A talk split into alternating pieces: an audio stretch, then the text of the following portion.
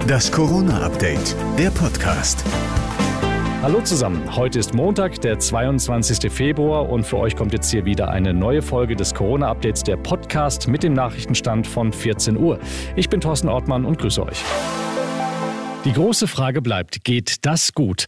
Denn keiner weiß, ob möglicherweise die hoch ansteckende britische Virusmutation hinter den steigenden Infektionszahlen steckt.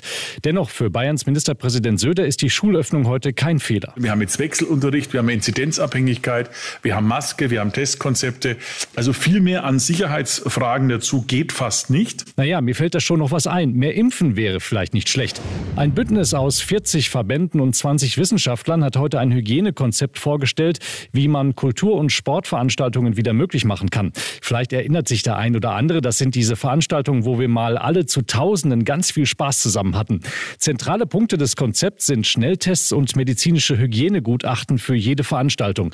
Hygieneexperte Georg Christian Zinn. Wo wir je nach Einrichtung, je nach Größe, je nach Belüftungssituation, drinnen, draußen, groß, klein, schauen, was kann zugelassen werden. Die Kanzlerin ist wohl offen für vorsichtige Lockerungen, auch bei den persönlichen Kontakten und und im Bereich Sport, Restaurant und Kultur.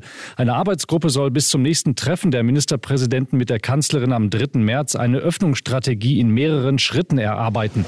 In Israel geht es dagegen jetzt schon in großen Schritten Richtung Normalität. Mehr als ein Drittel der Israelis sind bereits geimpft.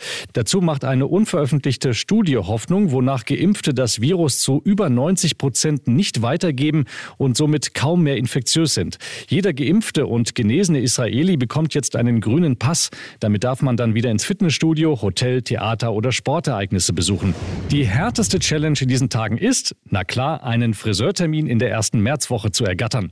Die Not nach einer neuen Frise ist offenbar so groß, dass Friseur Andreas Nussel aus Bayreuth den ersten Termin am 1. März sogar auf eBay versteigert hat. Der glückliche Gewinner der Auktion bekommt jetzt als erster den Haarschnitt verpasst für 422 Euro. Auch eine Duisburgerin versteigert den ersten Termin am 1. März. Also, wer hohen Leidensdruck hat, die Aktion läuft noch. Das war das Corona-Update vom 22. Februar.